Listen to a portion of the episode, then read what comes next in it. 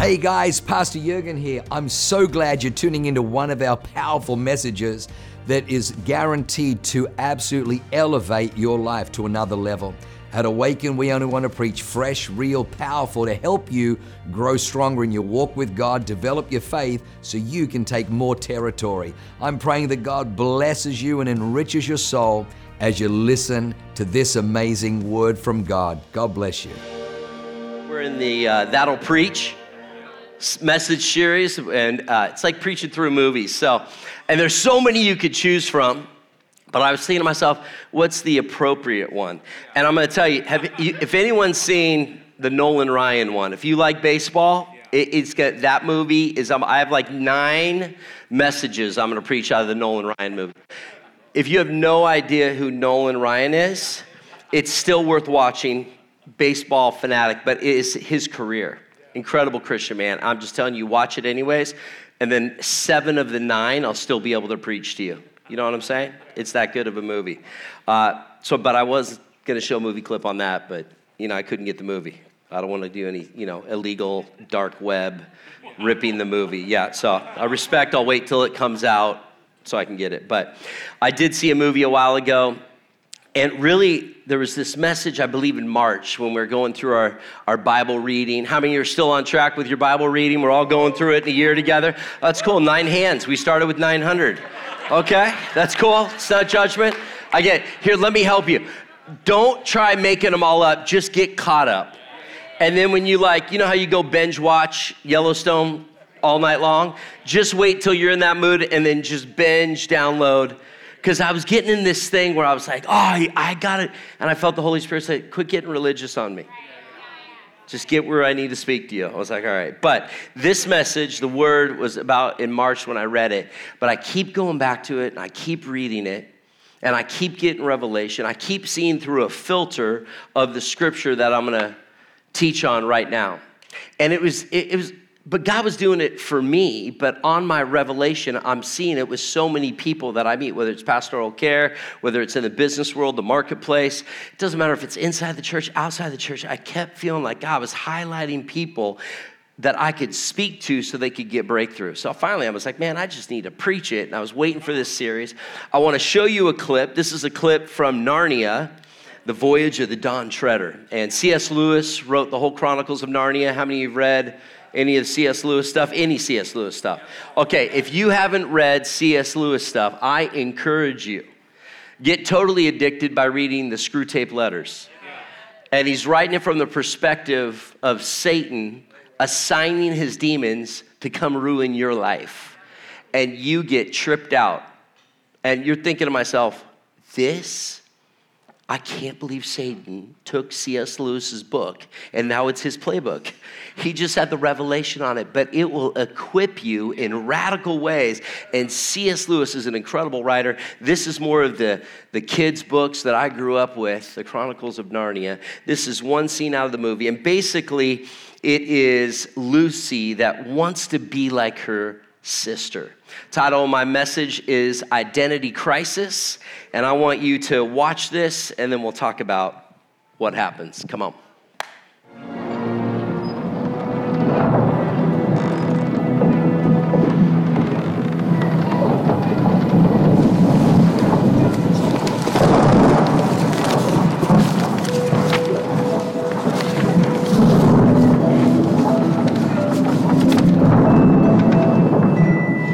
Transform my reflection, cast into perfection, lashes, lips, and complexion. Make me she, whom I agree, holds more beauty over me.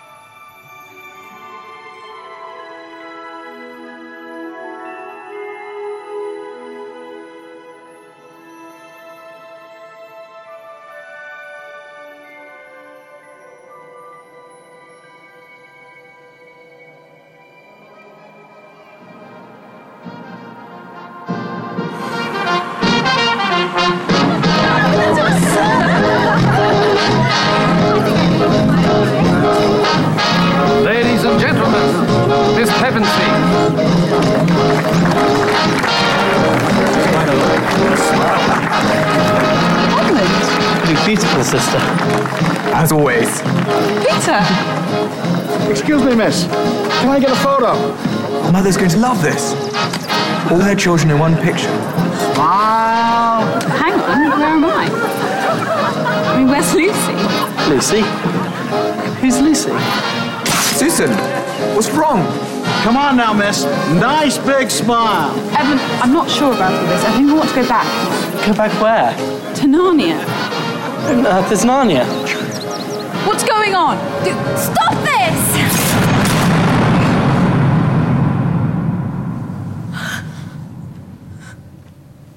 Lucy, Aslan? What have you done, child? I don't know. That was awful. But you chose it, Lucy. I didn't mean to choose all of that. I just wanted to be beautiful like Susan. That's all.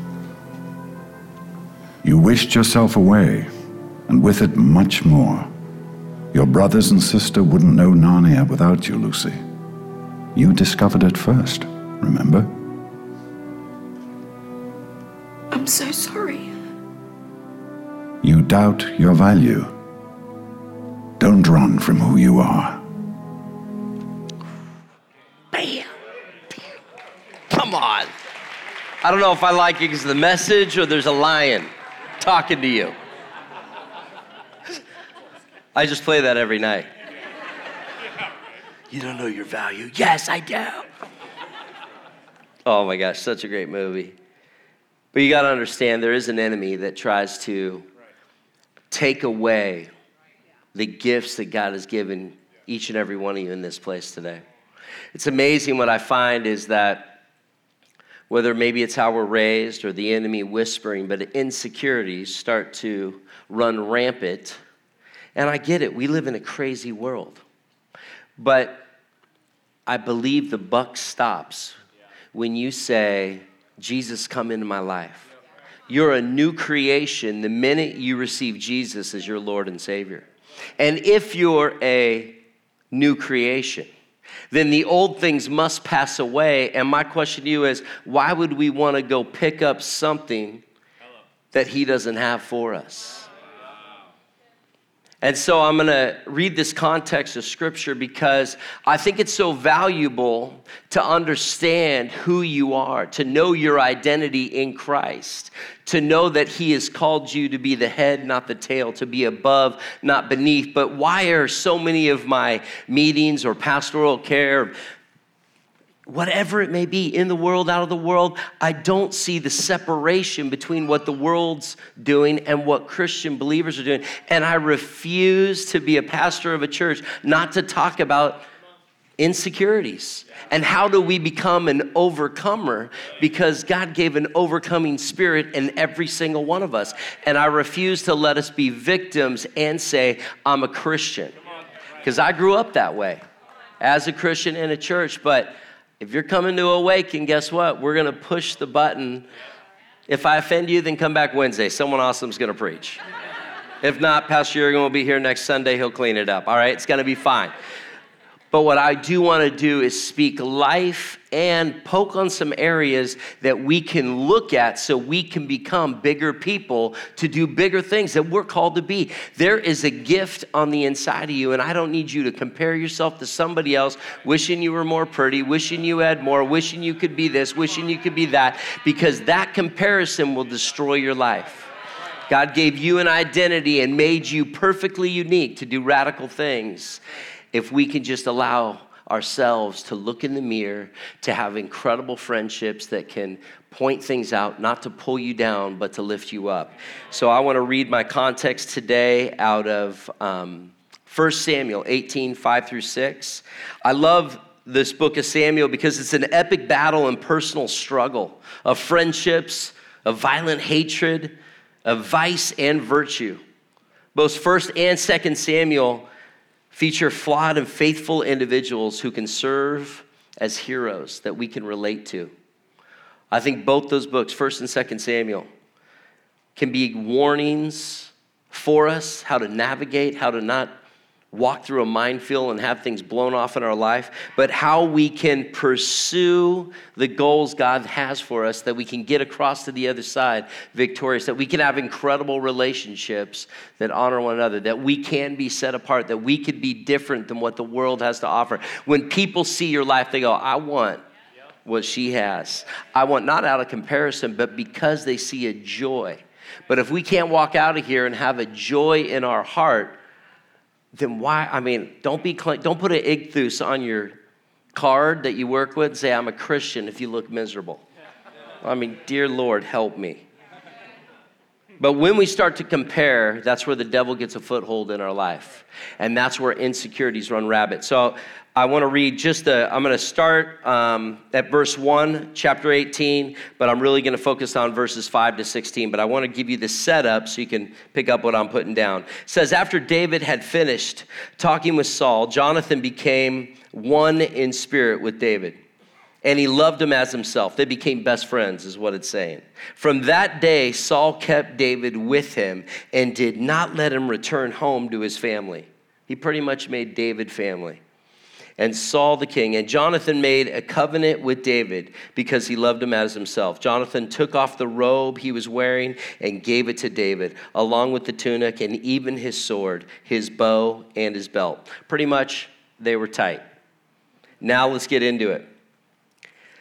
Whatever Saul asked David to do, David did it successfully. So Saul made him a, a, commander over the men of war, an appointment that was uh, welcomed by the people and Saul's officers alike. When the victorious Israelite army was returning home after David had killed the Philistine, that's the story of David and Goliath, by the way, women from all the towns of Israel came out to meet, the, to meet King Saul. They sang and danced for joy with tambourines and cymbals. This was their song Saul has killed his thousands, and David his ten thousands. This made Saul very angry. What's this? He said. They credit David with 10,000 and me with only 1,000. Next, they'll be making him their king. So from that time on, Saul kept a jealous eye on David. That very next day, a tormenting spirit from God overwhelmed Saul, and he began to rave in his house like a madman. David was playing the harp like he did each day, but Saul had a spear in his hand. He had suddenly hurled it at David, intending to pin him to the wall, but David escaped him twice. Just remember that. Twice. Saul then, then was afraid of David, for the Lord was with David and turned away from Saul. Finally, Saul sent him away and appointed him commander over a thousand men, and David faithfully led his troops into battle. David continued to succeed in everything he did. Somebody say everything.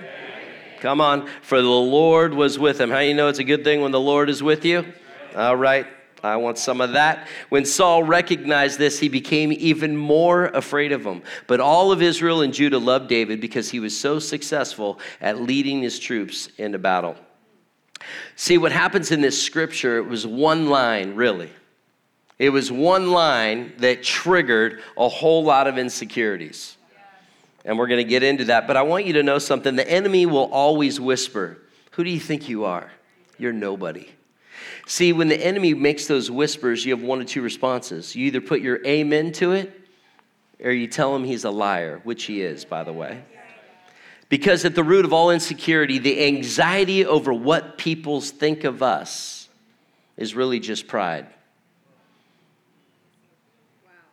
Proverbs 16, 18 teaches us that pride becomes before the fall. It's our pride that drives us to want others to see us as perfect and admirable. Insecurity is the fear that they won't. I grew up, and I never knew it was pride at the time, but I was living a Christianese life. Everyone thought everything was great, everything was, and when I had chinks in my armor, I didn't anyone to see it.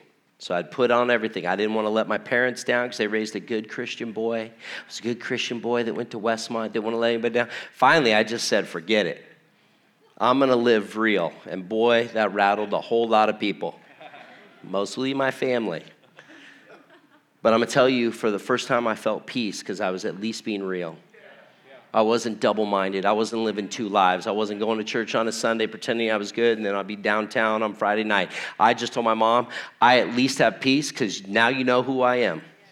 And this is where I was. But thank God for a Pastor Jurgen in my life that saw some gold in me, was willing to hang in with hang with me and get me through my insecurities, to speak life into me, to let God heal my heart, to let God heal these insecurities in my life. I spent a lot of money in personal development and a lot of money in counseling, but guess what? I stand before you, a new man that literally if God says I can have these things, I don't take myself out due to insecurities which I see so many people do. As King Saul, just think King Saul is dangerous because fear can lead us to deception, disorder, and disobedience.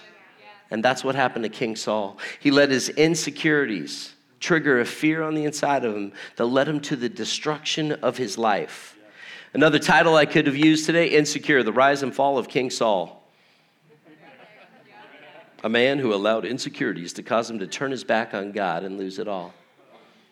What are your insecurities showing up for you today, and what are they taking you out of? See, I realized a while ago that we should all be celebrating instead. Sometimes we can hate. What we are meant to celebrate, we become a little hater. And I know there's a little haterade in all of us. It's the little haterades that we get, it's the little foxes that ruin the harvest. No one's gonna be like, oh, I hate people. No, no, no, it's just the little. I wanna talk about the little things. See, how many of us, God will send a gift in our life that should be assets, but because of insecurities, we turn them into liabilities. Our insecurities ruin what got sent to bless us. I can't tell you how many times this has showed up in my life. David didn't bring insecurity to Paul. David's gifts exposed small thinking and insecurity in Saul. It's amazing that he didn't see this insecurity. It's not like David's like, I'm going to see what I can do to squeeze it. No. He just showed up being himself. And Saul saw the bigness and the gift on David's life, and it brought up all the insecurities in his life. So, my question to you this morning is how can you handle people that are more gifted than you? What would you do if God sent you a David? See, my daddy taught me you may be wonderful, you may think you're smart, you may think you're successful, you may think you're good at mowing lawns here in this small little town in Auburn, but I'm gonna send you off to college and you're not gonna be the big boy on campus. My dad set me up. He told me, Get ready, son. I don't want you to have a revelation. You know, I grew up like in a good Christian family. It was amazing how many of my cousins were all grown up. You know, they're all preachers in the family. They grew up, but then when I went to college, my dad prepped me for the real world.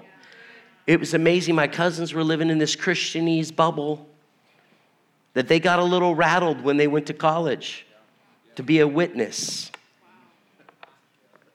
But my dad said, You grew up in a small town, son. You're not going to be the smartest one in your school anymore and I hope you're ready to handle that. I wasn't. I, was, I got very insecure when I went and saw how beautiful all these people were. I, I went to Santa Barbara, I went to this nice little Westmont, I went down to the surfer club. They were all better looking, more ripped. Their hair was all long like Keanu Reeves. I was like, what is wrong? I called my parents, you did this to me. I'm a hick from the country with no fashion. What is a mullet, anyways? No. But it's amazing that you had to realize, like, now I'm going. Do you want to be a big fish in a small pond and never do anything big? Or can you develop? Can you be a small fish in a big pond and grow into what God's called you to grow up into? There's always going to be a preacher, especially in this church every other week, that's going to preach better than me. Do you know what it's like preaching after Pastor Jurgen? then he asks you to come speak at the conference, and you go after the one that just called down fire and glory and 400 people on the altar, and I got to go next. You know what that does to you? Pastor Jurgen is, you want to go before Rex Crane or after? How about neither? Why don't I just sit this one out? you know what that's like? It brings out every insecurity. But you have to trust God because God saw something in me and He said, I'm going to put something on you. So, if we're going to cut your heart open, what would we find today? How do you manage life when your heart may have jealousy or envy in it? You know, when you're consumed by jealousy and envy, like King Saul, and you don't manage it, it will take you out. You will all have it. Don't act all Christianese on me this morning and pretend just because you love Jesus, you got no haterade in your heart and you love all people and you want to see everyone blessed. No, you always will manage this. It's a little fox. The enemy will try to put fuel on it, will try to ignite it, will try to enlarge it. Jealousy and envy are not the same, they're cousins. Jealousy is when you are fearful of losing something important to you a relationship, a job. The root of jealousy is fear. What are you fearful of? Envy is when you get angry because you believe something or someone has what you think is yours. The root of envy is anger. We will all have pieces of it. You might have invited the girl to church, but she's dating somebody else in church. Oh! You may have been here longer, but somebody else is now speaking in DNA, and you wanted to. You wanted to be on that team. You wanted to be on the high team, but someone with bigger guns.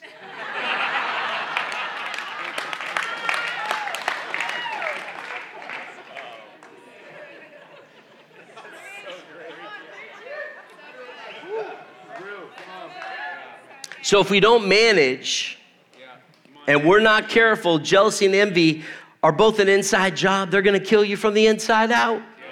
So what do we do? And I need you to keep asking yourself, how do I handle David's in my life? How do I handle people more talented than me in my life? It's gonna show up your entire life, so then how do we manage it? Number one, be grateful.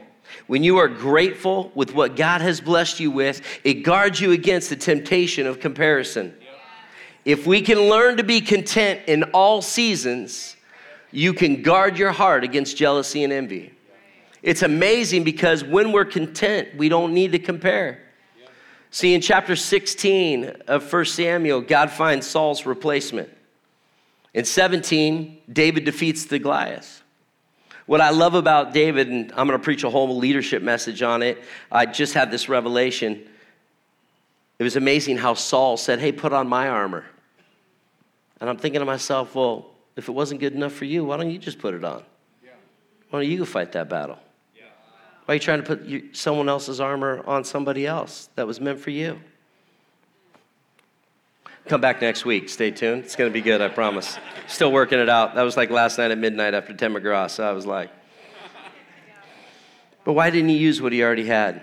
Chapter 18, David comes into the home of Saul and becomes best friends with Jonathan. But then, six verses into chapter 18, listen. Victory has just happened. You need to understand this. Israel's making its way home. The women are singing praises. They're praising King Saul. He killed his thousand, and David is ten thousands. But here's the truth what's the truth? David only slayed one giant. David slayed one giant, and they're singing a song about ten thousands. But then Saul let his insecurities started coming up. Instead of just looking at the truth, no, I just took down a giant. He started comparing himself, and that one moment changed everything. It, he wasn't even focused on the first verse because he was too caught up into the second verse. He was caught up on someone else's praise about how good they that he forgot that he was getting praise as well. His insecurities took over. It's amazing. Come on, we've been around people that inflate numbers. Now that I'm in the church world, like, how many comes to your church? Not enough. How many come to your church? 20,000. Okay, that's great, bro. It's a you can get caught up in like what's the numbers game? I grew up in chiropractic. How many did you see this week? Uh, not enough. They love the numbers game, but how many people? My fish was this big. Bro, I saw it on Instagram. It was this big. Oh, I get it. Bifocals. You're right. That big. I hear you. But it's amazing. You know, don't get caught up in social media. Everybody's putting on their flash life. Look at this. Check out my new car. Bro, you rented that. I saw it. That's my buddy's car on Turo. It's a cool car, though. I'm just saying, we get in this comparison, and the world doesn't help us. but he couldn't appreciate line one because he was fixated on line two. His mind started going places. He was focused on David, and he forgot all about his praise. So, how do we break out a comparison? We celebrate what God's given you. Shout out your thousand before you compare it to someone else's 10,000. Wherever you're at, shout it out. Wake up. What's your gratitude journal look like? My three, my seven, and my nine year old all have gratitude journals. Obviously, my three year old doesn't write, but I talk to him, what are you grateful for? What's your high of the day? What's your low of the day? What are you grateful for? It's amazing that one of my kids is a little stubborn on the grateful journey. So I'm watching him like a hawk. Like, what's your problem, bro? I don't want to tell you what I'm grateful for. We got problems. I'm gonna throw you in the pool right now. I wanna know what you're grateful for. Otherwise, in five minutes, you're gonna be grateful that you have a bathing suit. But it's amazing that if we don't teach ourselves and get our mind around it, God can't bless you beyond your level of gratitude. What are you grateful for? Comparison is what we do when we're not content with what God is doing for you. Are you happy for anyone? Are you living in the gap? Are you living in the gain? That's a whole book for all you business people. Go get it. You living in the gap or the gain, but it's just about appreciation of gratitude so you don't get stuck in comparison. Point number two break limiting mindsets. When you go back and you read verse 10 to 12, come on, we could read verses 10 to 12. I want you to hear this. The very next day, a tormenting spirit from God overwhelmed Saul and he began to rave in his house. That's called manifest, like a madman. David was playing the harp as he did, so he brought his harp but Saul had a spear in his hand. Whatever's in your hand's already in your heart. David came to help him. He had a harp. He had a gift to play the harp. He brought it. He loved Saul. He wanted to help him. He saw a friend being tormented. But all Saul could do because of the jealousy and the envy is pick up a spear and huck it at him. Not once. David stayed because he loved him so much a second time. If that doesn't prove loyalty, and just to let you know what type of pastor I am, I'm a one spear pastor. You throw it at once, I'm probably coming at you. Throw it twice, I'm definitely coming at you. I am not David, and I'm working on it, spiritual maturity. I just want to be transparent of where I'm at so you know. Pastor Jurgen's probably a two spirit. He's a two spirit pastor. I'm a one spirit. But I am working on it. We're praying through it. But I just want to be honest with you. I'm trying to get rid of my limiting belief. I want to be a two spirit pastor. I will be there. I prophesy in the name of Jesus. But what I'm saying is limited beliefs, not only do they limit you, that tries to project and control others. See, God allowed Saul to get in a funk. David had a gift to help Saul, but Saul didn't want it. See, what's in your hand is already in your heart. David cared to break that, but jealousy and envy manifested. And they usually happen to those that are closest to you. mindset I want you to be blessed, but not too blessed. What kind of friends do you have? See, I've lost a lot of friends over my life coming to Awaken. Some of it's just because I came to Awaken. Oh, you go to that church? All that prosperity doctrine? No, no, they just want you to be successful. Yeah. Why am I apologizing for my success? Huh. See, you find out the truth about who your friends are when you start getting blessed. What am I going to do? Start apologizing because of my success in business? What am I going to start like I drive around and park further away so you don't see my nice car that I'm blessed with because I work hard? It ain't the church money. It's amazing how many friends can't handle your success. But then we subconsciously lower the bar so they feel better. What kind of friends are in your life? Are they celebrating your success? And are you the type of friend that's celebrating your friend's success? You know, I meet so many people that love to hang with you when you're lower than them. But as soon as you start leveling up your life, hashtag levels and lions, they didn't like that hashtag. So then they start getting weird about you.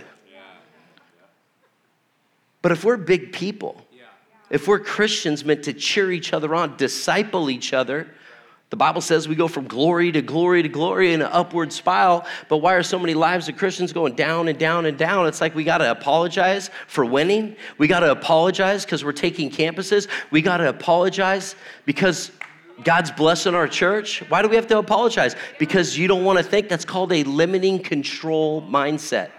And I refuse to let you, as believers, to a God that has unlimited potential for your life, that has called you and called you out of your funk to get breakthrough in your life, but you rather have jealous or envy. Let that stuff go, break it off today, run to the altar, do whatever you need to do to let God have you look through another lens so you can, when your friends win, you're the first one to call them. When your friends win, you're not trying to control them. You're saying, Amen, atta boy, let's go. What's next?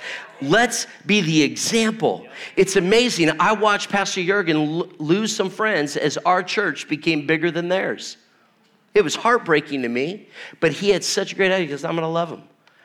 It's their insecurity was exposed due to our success, our favor, our blessing, what God was doing in our church. But why should Pastor Jurgen play smaller to make those friends feel better? He didn't. He leads by example. He still loves them, he's still there for them. They took themselves out. Let's not be the church that takes ourselves out for God's blessing and favor in our life. You know, and I know you guys are saying, oh, that's not me, Pastor. It ain't me. I'm supportive. I'm a good friend. Listen, I grew up in church. You mask up real good. I could smell it. a religious spirit bugs me. I told Pastor Jurgen, never put me in the pulpit. I don't want to be a pastor. I don't even like Christians. Like, I just want to be real. I just want to live a real life. If I love Jesus, great. I just don't want to like play small because I have to be a pastor now. And he goes, I refuse to put you in the pulpit so you can change your lifestyle and play small. I said, okay, well, maybe I'm open to it. And he goes, and then God will give you the ones that want to resonate on that level. And I said, all right, send them my way, Lord. You send them, I'll serve them. But I'm not going down. We're going up, church. You want to be blessed? Let's be blessed together. Let's celebrate others. I just don't want to be around a bunch of shade throwing Christians that can't celebrate each other. Can we show up that picture of Michael Phelps? Because this is what success looks like. Success is one guy looking at the finish line while you are looking at success.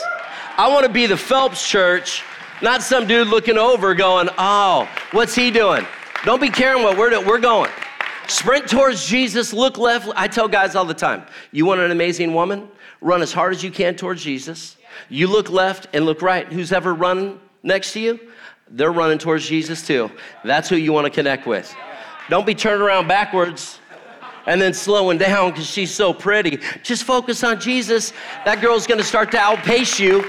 Just lean over and grab her hand and say, Let's do it for the kingdom. Amazing. Don't take yourself out. Limiting beliefs. And you might not say you're limiting, but I just want to show you. Let me give you an example. It's when people, I want to give you a little fox. It's when people say, Are you sure you have the money for that? Are you sure you should quit that job? I mean, you're making a lot of money. Are you sure you should do that? Like, is that safe? Well, listen, God gave them the dream, not you. Why are you throwing shade on their step of faith? That's a shade hater. That's what I'm saying. It's just a little fox. But are you saying, let me put an amen? If God's in it, let me put an amen to it. You want to do that dream? You want to go into partner with that person? Come on, let's just pray about it right now. Let's see what God's going to do. Don't be saying, oh man, are you sure you should be dating right now? Didn't you just get out of a relationship? Are you sure that's the girl for you? Why don't you just slow your roll a little bit? No, why don't you say, well, hey, why don't you get in premarital? Why don't you get around right people? Get around some of these great connect groups. Let's be praying through this. That's what I'm talking. about. Celebrate one another. Put your amen to it. See if God's in it. Counsel them. Don't throw a little shade. Don't try to put their dream back up on your shelf because you're not big enough to handle their dream. Is that too much? I'm sorry. Dang. I didn't mean it. Point number three, celebrate others, don't be a hater. I kind of just switched into that, but Proverbs 28 10. I just want to give you Bible. You ready for Bible? Beware, the pit you dig for another could be your own grave. Ooh. Is that too much Bible? Let me, I'm just gonna water it down a little bit. What goes around? Around. Oh, okay, you know that one. You reap what you the Bible says Saul moved from jealousy to envy to fear. Saul tries to kill David five times over eight chapters. Boom. And you got to remember what's this over? It's over one line in one song. And so he spends the rest of his life trying to destroy someone else because he can't get a grip on managing his heart. You picking up what I'm putting down? It's amazing, but we can live in this every day. See, if I preached a message from David's perspective, and I'd be telling David, dude, you know your enemy did you a favor? Because it's gonna show how God favors you in your life. They put you in a place to show God's favor over your life. See, Saul sent David to the front lines in battle, over a thousand men, thinking that David couldn't handle the battle. He's like, you know what? I hate that guy. I'm gonna send him to the front line of the battle. He's gonna pay for this. He won't be able to handle it, but let me tell you something. It even ended up looking more favorable for David. Saul's anger elevated David even faster in the eyes of a nation. If I was preaching a leadership message, I'd be like, give a shout out to your haters. There's been some people in my life that couldn't tell me I could do things, and I got to give them a shout out because that's why I'm doing it. Oh, you could never do that. Oh, really? I think I'm going to do it. My Bible says David didn't listen to his haters. See, that's why David wrote in the Psalms, He will prepare a table before you in the presence of your enemies. Let me tell you something. David knew what he was doing. He knew every time. See what God's hand is on. See what no matter what happened to Saul, he would never defeat David because God left Saul and put his hand on David. Whatever David was going to do, God was going to say, Amen. And Saul was just going to keep beating himself again until he had to fall on his own sword. And he was willing to do it. See, be careful what you say or do to a child of God. Romans 8:31 says, if God's on our side, who or what can stand in our way? Who can bring condemnation against a Jesus-loving, God-fearing Christian? Who can be against us? You know what the correct response is? Nobody if your heart's right. You're a child of God. You better know that. Get a little bit of attitude. When people pipe off all the time, you'd be like, man, I need to pray for him. I don't even feel bad. I don't get angry at him. I just know God's blessing my life. I'm sorry you're upset about it. I'm going to pray for you. I maybe block them on Instagram because they go next level on me, but I'm still going to pray for them. I love actually being friends with some of my haters now. I have this one guy, I knew I'd like him. He's very successful. Man, he hates me because I love Jesus. I've never, I finally said, dude, you give me a lot of attention on Instagram. Do you got anything going on with your life? Oh, that double downs on him. But now I could tell we're gonna be friends. I'm getting this dude saved. I mean, I told him I'm gonna chase him down to the end of days. But I kind of like his attitude. He's really good at volleyball, he's competitive, successful. I mean, I'm like, bro, you're me, but like the dark side. I said, I'm winning you for Jesus. And he goes, Not a chance in hell. I said, It's going to do it. And then lots of bad words. I said, All right. We're going to hang out, man. One example, one story, and I'm going to pray for you. I remember I was walking to my buddy's house. He got a house about 2000, I don't know, maybe 14, in Del Mar, overlooking all glass.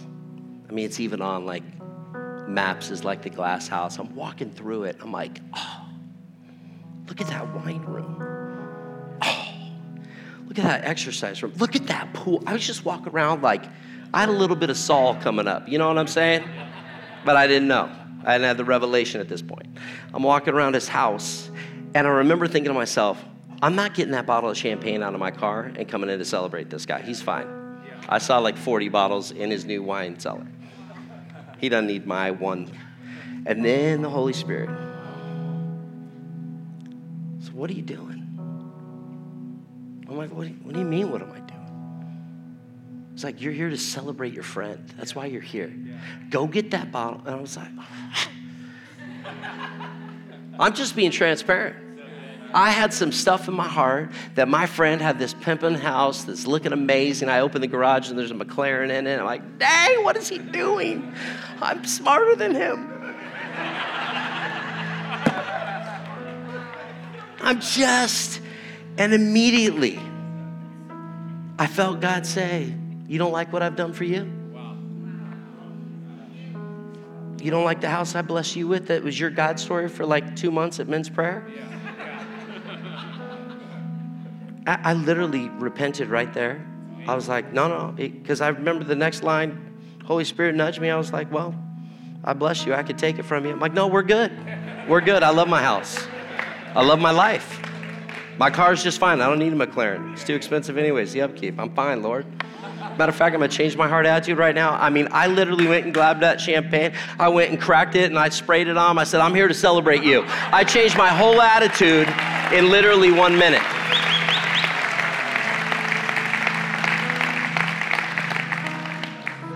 I just didn't want that envy or that jealousy to overtake my heart. And it started because I was getting a bad attitude. But I'm gonna tell you in a moment, that's the Holy Spirit's your helpmate. In a second, he helped me realize that there was, take that thought captive, Dr. Matt. That thing right there is not gonna help you. Take it in. This is your friend who you love. And I know you're grateful for him. I got grateful real quick. I realized I needed to celebrate him real quick. I needed to change my mindset. Just because he's successful doesn't mean God can't make me successful. And then when I just got blessed with my new house in December, guess who was the first person to drive over and celebrate me? It was him. I'm gonna tell you, I could have taken myself out with one bad thing. We got to celebrate one another. We got to see the blessing on one another. We got to prophesy over one another. We got to make sure we put a yes and an amen to some people's dreams up in here that we can help be encouragers of one another, not a bunch of Sauls, but some Davids. And see, never covet a gift. You don't know what a Rex Crane went through to get that anointing. If I had to show you, would you really want it? uh, Andy Kabbalah, who's a great evangelistic healer that travels around the world. And yes, radical people get healed. Cancer in a moment. I've seen radical. Mar- he lays his hands on, but you know, he died twice from cancer and was resurrected. Do you want to go through all the chemo, the sterilization, the things that he's been through in his life? Would you pay the price to want the gift, but you'll covet the gift? You got to be careful because you never know what someone's been through in their life. If you can't celebrate somebody, how do you expect God to bless you? I want every one of you to be blessed. So we got to learn how to celebrate. Pastor Jurgen is the greatest example I know of honoring and celebrating people. Let's be that type of church. Last story. I know I said last story, but it's quick. I read this fable of this eagle. And this eagle got jealous of another eagle flying way high. And he saw a hunter down below. So flew down and he told this hunter. It's a fable, by the way. Just want to help some of you. This is not the Bible. Went down and he just said, Hey, can you kill that eagle? I said, No problem. Only problem is my arrows don't have big enough feathers, so it'll go fly further. He goes, Ah, that's fine. I got plenty of feathers. Gave him some feathers. Whew, missed. All right, here's some more. More feathers. Got higher, but still short. Did this routine back and forth, back and forth, and then finally the hunter looked over and realized that eagle's never gonna fly. Shot that eagle. Killed that eagle. Due to that eagle's jealousy. And my question to you this morning is what feathers are you giving away? What can we let the Lord highlight today where we've been stuck in comparison? See, a true character isn't tested till we get around other gifted people. Can we get around other big people that are winning and you be okay with it? How is that gonna either inspire you or let some stuff come up? Because let's be real, church. Stuff is going to come up on every journey where I've been invited to bigger circles. I've had my insecurities. But the goodness is, the good news is I have a helpmate that immediately points it out and keeps allowing me to go into bigger circles, whether it's in business, whether it's in ministry. Man, I was just grateful back in 2006 to carry Pastor Jurgen's handbag to a presence conference and I was around greats. And then he brought me in the green room to meet all these great pastors that now I can call friends today. But as a young kid that was barely on the track like a Jesus, Pastor Jurgen knew I needed to be around some greatness, but I had insecurities coming out. I don't deserve to be in here. But you know what? You are worthy. You are worthy. God died for you. Jesus died for every one of you in this room. He died no matter what mistakes you've made, how small you've played, how much jealousy. He, died for you, but guess what? He can take all that sin. He can take all that condemnation. He can take all that wrong, and He already righted it for you. All you have to do is say, I need Jesus. That's why I love that song, I Speak Jesus. And even when you say, I need Jesus, guess what? It's a daily, on the daily, I say, I need Jesus. And the bigger the levels, the bigger the devils. And it will keep you humble. Wow, what an amazing word. I hope you enjoyed that as much as I did. Hey, listen, for more information about our church, go to www.awakenchurch.com or subscribe to our YouTube channel if you haven't already and download our app. It is amazing. It is chock full of incredible messages, information about upcoming events, and you can even support our ministry if you feel so inclined. We loved having you with us today. We look forward to seeing you again. God bless you. Live a life that is transformative. Bye for now.